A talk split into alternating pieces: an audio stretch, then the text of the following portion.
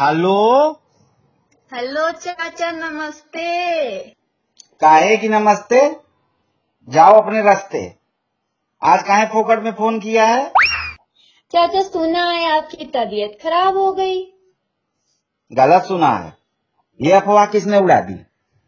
अरे चाची से बात हुई थी। वो कह रही थी कि चाचा आजकल बहुत कमज़ोर हो गए हैं। पहले दस बीस जा पड़ थी कुछ ही झेल जाते थे। आजकल तो चार में ही ढेर हो जाते हैं। Oh, no! ज़्यादा बनो मत समझी। हम बब्बर शेर हैं शेर। वो तो है चाचा।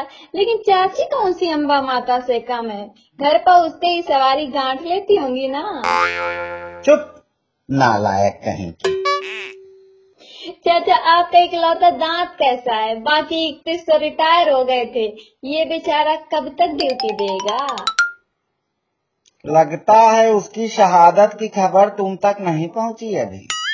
वो बेचारा भी पिछले महीने चल बसा। चाची के हमले से क्या?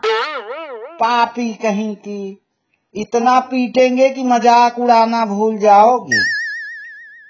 अच्छा चाचा क्या ये बात सच है कि शादी के मंडप में ही आपके चार दांत चल बसे थे? नो नो नो नो कौन सब खबर दे देता है ससुरा? हाँ पंडित से कहा सुनी हो गई थी हमारी।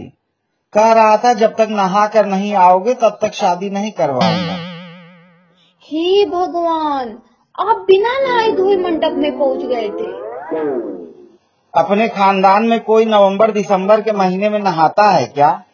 पागल कहीं की। जब नहाने से याद आया आप एक बार कुंभ के मेले में नहाने गए थे तो पीते क्यों गए थे? कौन खबर देता है?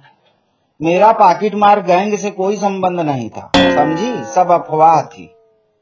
हाय राम आप पर पॉकेट मारी का भी इल्ज़ाम था क्या? देखो पाकिट मारने का हमारा कोई इरादा नहीं था। अचानक से रजनीगंधा की तलब लगी और वो एक इंसान की पतलून में दिख गया। तो क्या करते?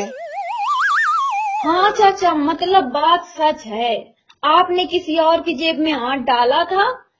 तो क्या आप एक बार रजनीगंधा के लिए चाची से भी पिटे थे क्या? चल भाग। वो रजनीगंधा नहीं सिर्फ़ रजनी थी। हे भगवान आपका कुछ नहीं हो सकता। चलो ठीक है चाचा रखती हूँ। भाड़ में जाओ।